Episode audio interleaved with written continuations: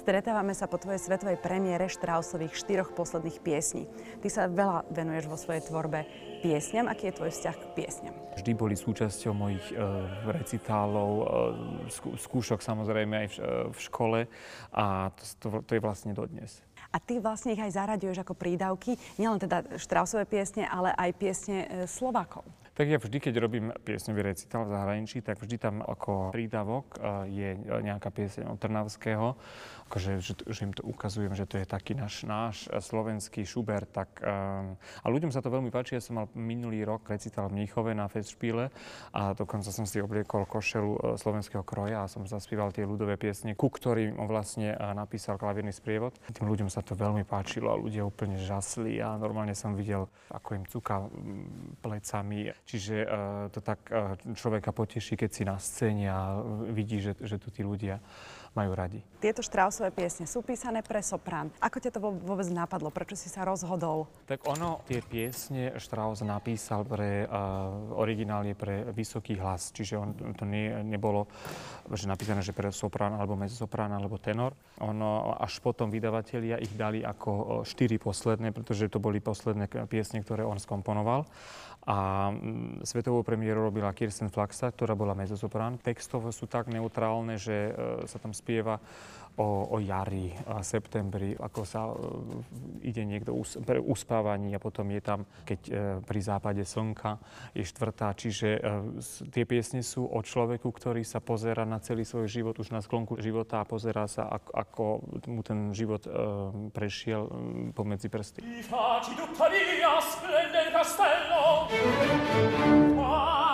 scarsa fu la notte al tripudio Inegrata donna Mentr'io mi strucco in disperato pianto, tu ridi esulti accanto al felice consorte.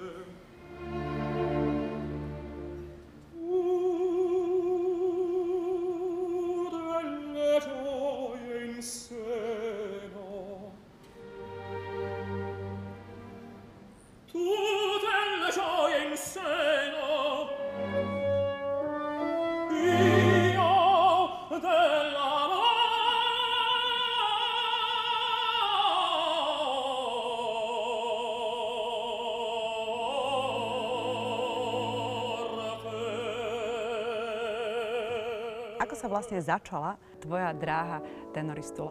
Ja som operu objavil keď som chodil na základnú školu v Kisuckom Novom meste, tak my sme mali ešte, ešte kedysi to bolo, teraz už to bohužiaľ asi nie je, povinné čítanie a my sme museli chodiť do knižnici, požičiavať knihy tak som šiel raz e, do knižnice. Počítal som si ale aj platne LPčka, akože Michael Jackson a neviem, čo tam ešte bolo všeličo.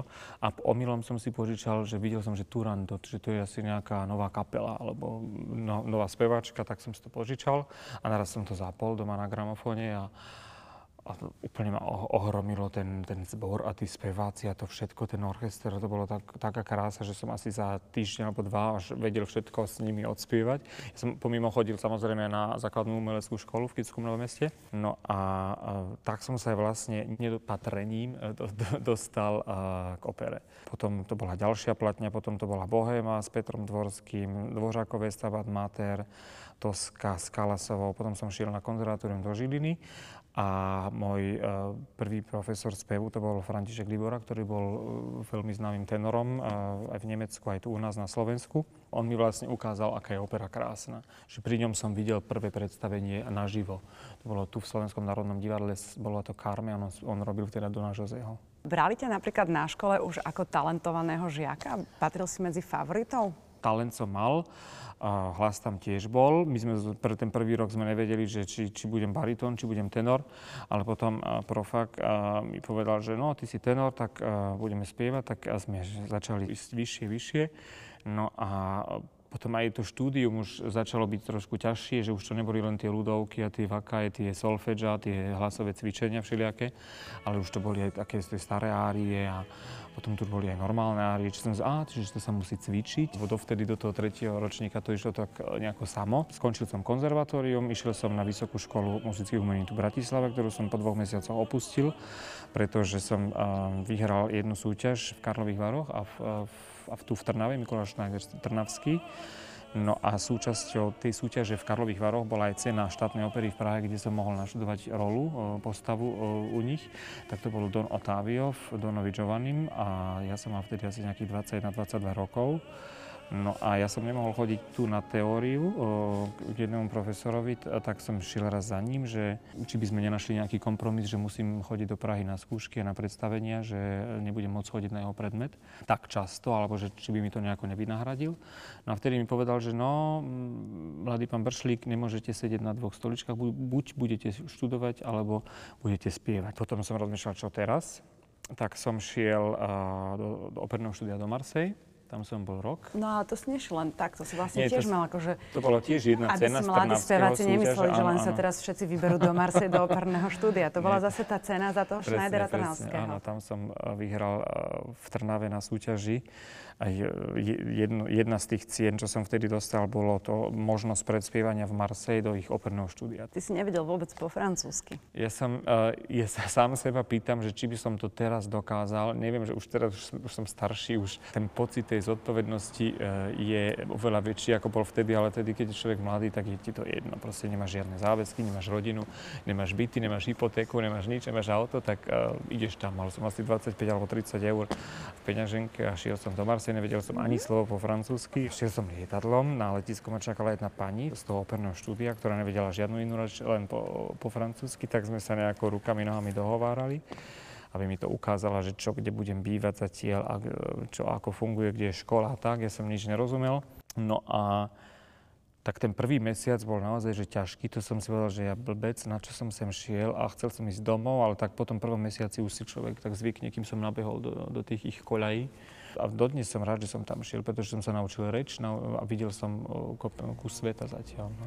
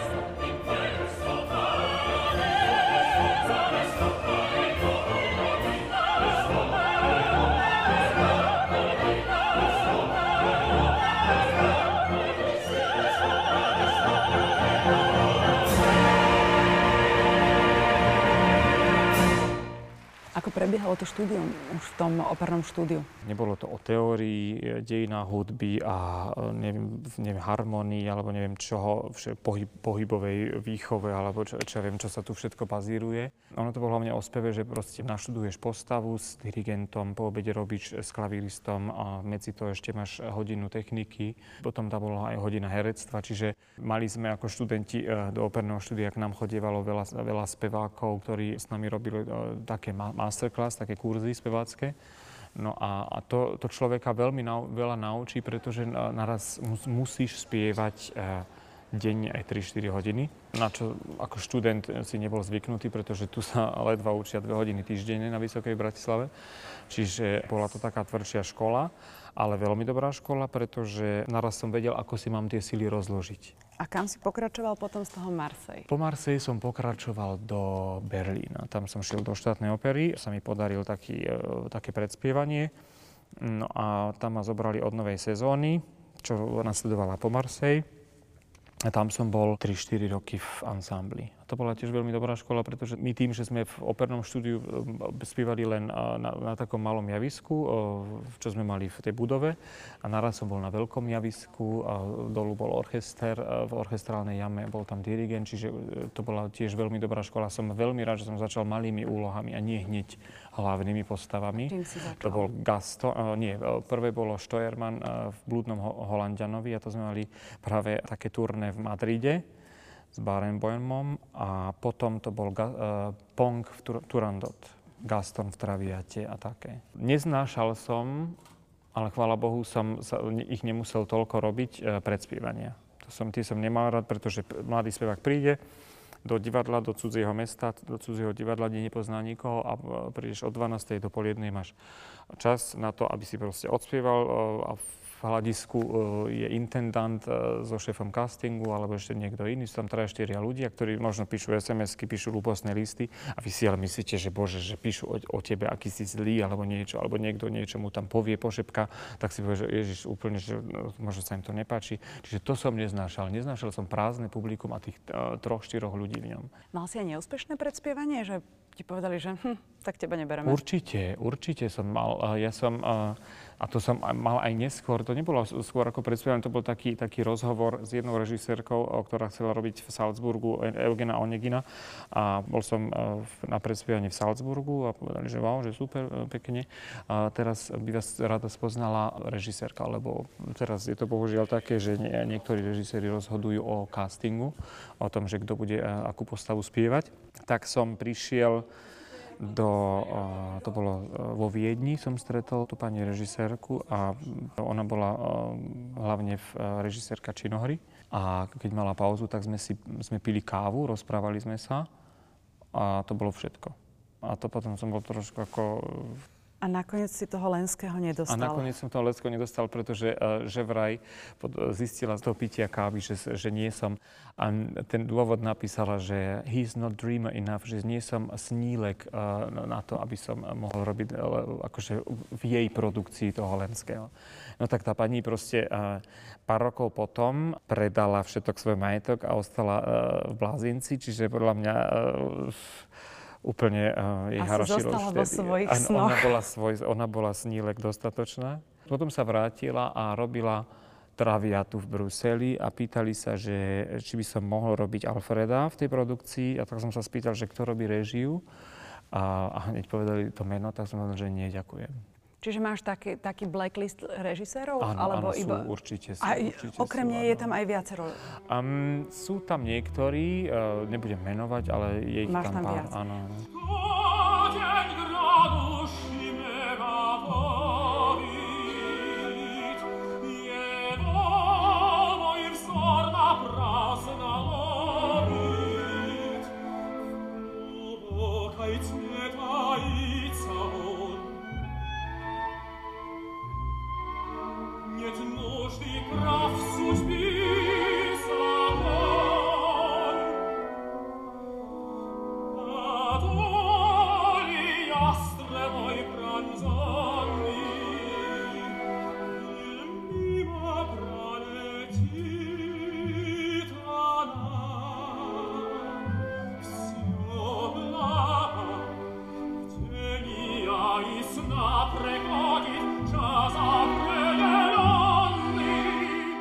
Spomínal, že tvoje najobľúbenejšie divadlo je Mníchov, že to cítiš ako domovské divadlo. Ja som začal v 2006, 6. decembra 2006 v Mníchove. Bola Čarovná flauta. Bola dokonca produkcia, ktorej robila Edita Gruberová a Kráľovnú noci a Lucia Pop robila Pamínu. Tak tá istá produkcia, tá produkcia je krásna, tá sa tam robí, robí vyše 35 rokov ale je to naozaj taká rozprávková čarovná flauta. Už som ich tam zaspieval nejakých vyše 260 predstavení som mal doteraz. A od toho prvého večera je ten vzťah Mnichovskému divadlu k publiku a k tým ľuďom e, za, za, za oponou je vlastne ako taká druhá rodina. Práve v Mníchove si sa aj zoznámil s našou vlastne divou absolutou Editou Gruberovou, s ktorou máte dodnes dobrý vzťah. My sme robili 2008 jednu produkciu Lukreciu Borču od e, Donizettiho a tam vlastne sme spolu začali, áno. Ona už vtedy bola dávno, dávno veľká speváčka a ty si bol v zásade začínajúci spevák. Taky to začiatku samozrejme, že som sa tak trošku triasol, že ja budem spievať s Editou Gruberovou, že preba, však ja som nikto z Kisuce a teraz uh, Editou tam budem stáť s pani Gruberovou, ktorú som poznal len z náhrávok a z DVDčok. Uznával si ju už predtým? Áno, áno, áno. Ja som si pamätám dokonca raz, keď a, som bol mladý študent, tak mala tu vo Filharmonii koncert a spievala rúžičky s orchestrom a to bolo úplne niečo nádherné. Ja som e, čakal e, na ňu a pýtal som od nej podpis na, na plagát, ešte ho mám dodnes. Tak som mal trošku v gatiach, keď som išiel na tú prvú skúšku s ňou, ale vykulala sa z toho veľmi príjemná osobná spolupráca, že proste, že my sme, si volávame sem tam, išli sme na obed, na kávu, potom sme sa stretli na aj na iných javiskách, či to bol vo Viedni v Musikferajne, a potom znova v Mníchove sme robili Traviatu, aj tú Lukreciu, Lukreciu sme robili aj v Berlíne, v Deutsche Oper, čiže um, koncerty sme mali spoločné.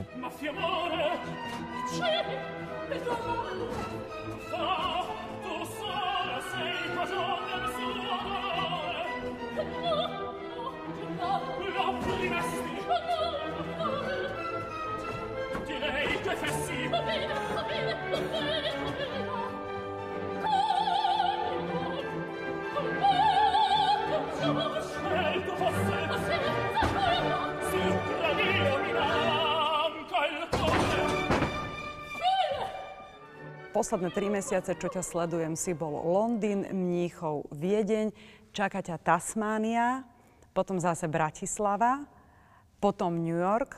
Ako to zvládaš? Ja veľmi rád cestujem, nerád som na jednom mieste, ale čím som starší, tak tým viac uh, to cestovanie hlavne unavuje a unavuje to, že neznášam balenie kufrov. Neznášam balenie a vybalovanie kufrov, že proste niekde prídem a som najradšej, keď mám niekde nejakú extra izbu, kde ten kufor môžem otvoriť, nechám ho tak a potom znova zatvoriť, nahádžem tam všetky veci a nechám a, a zoberiem zase do iného mesta. Patríš medzi, naozaj medzi tú spevackú špičku aj vo svetovom meradle.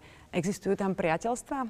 Od tej uh, pozície, uh, kde som, tak tam mám stále tých istých kolegov, a sú tam aj priateľstvá. Nemyslím si, že sú až také hlboké priateľstvá, ako človek pozná rokmi.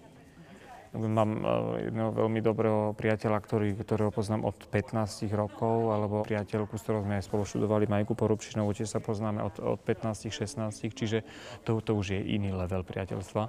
Ale medzi kolegami e, môže vzniknúť aj e, silné puto. A však potom sa samozrejme sú aj také všelijaké a, vzťahové partnerstva, kde, kde soprán s tenorom alebo soprán s baritónom žijú spolu alebo sa zoberú spevacké manželstva. A ja ich veľmi obdivujem. Nemyslím si, že to má dlhé trvanie, pretože keď chcú obidvaja robiť na vysokej úrovni a, svoju prácu, tak sa to nedá, tak to ide na úkor rodiny.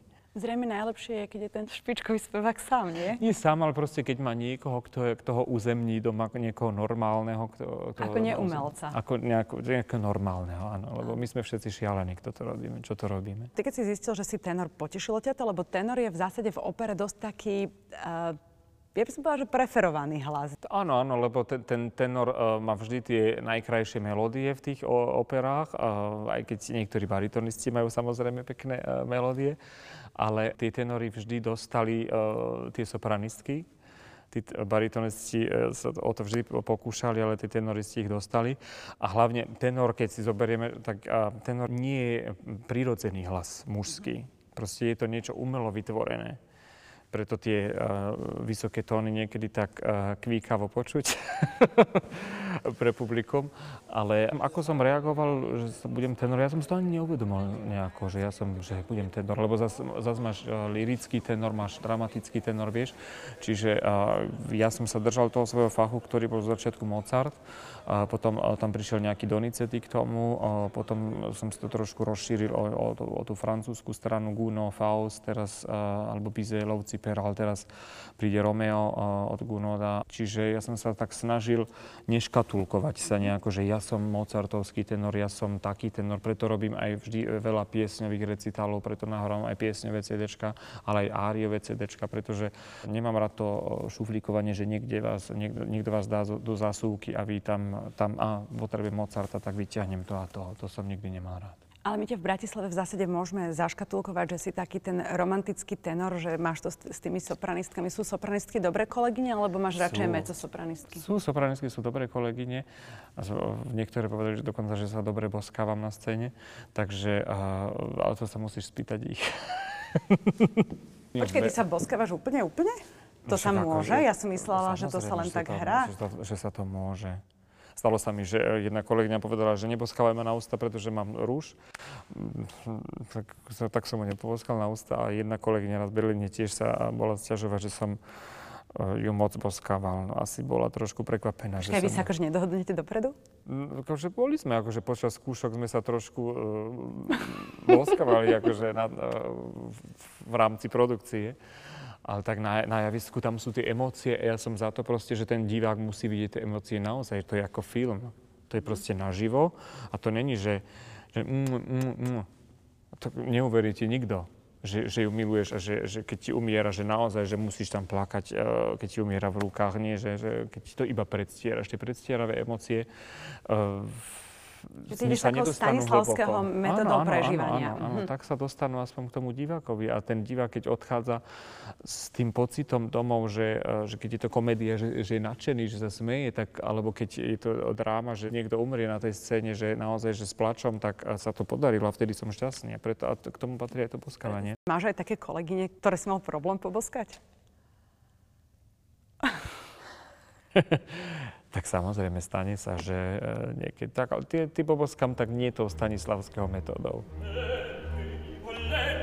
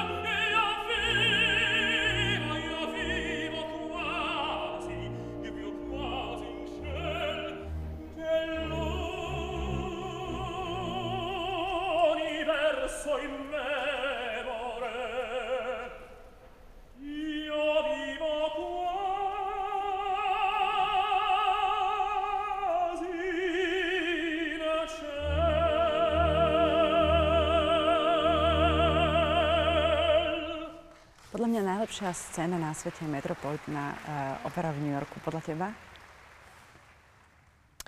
Ako metropolitná je super a, a hlavne aj ohľadom toho, že človek príde na to javisko a si myslí, že pane Bože, že to je strašne veľké, že tu ťa nebude počuť nikto, ale tam je tak geniálna akustika, že stačí lusknúť prstom a všetko počuť.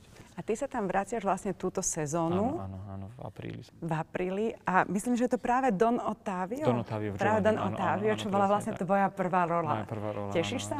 Áno, áno, ja už som tam Giovanniho robil uh, pred pár rokmi a toto je síce iná produkcia, ale tak ja New York mám veľmi rád a vždy, vždy som tam rád, keď som tam a vždy sa teším na to divadlo, lebo tam som zažil, keď som tam bol prvýkrát. Pamätám si, že v bufete sedela Kirite Kanava, Ben Hepner tam bol, keď som spieval aj na Richard Gala, tak tam bol Sherry Miles, ma opíjal po, pred, po predstavení, že wow, wow, wow, super. A to tak človeku, že týchto ľudí som pozeral ako študent na tých videokazetách a počúval na, na LPčkách, alebo potom už boli disky. Čiže pre mňa to bolo, že wow, že som ako v takom Jurassic Parku, že, že všade sú tieto vzácné tvory. Wow, že ja mám možnosť byť s tými ľuďmi alebo na tej scéne, kde stáli tie, tie nohy toho Pavarottiho alebo tých ostatných. Máš ešte nejaký sen nesplnený spevácky? Sny sa nehovoria. Lebo keď sa povie sen, ktorý ešte není splnený, tak sa nesplní. Že aj mám, samozrejme mám. A ak pán Boh dá, tak sa to splní.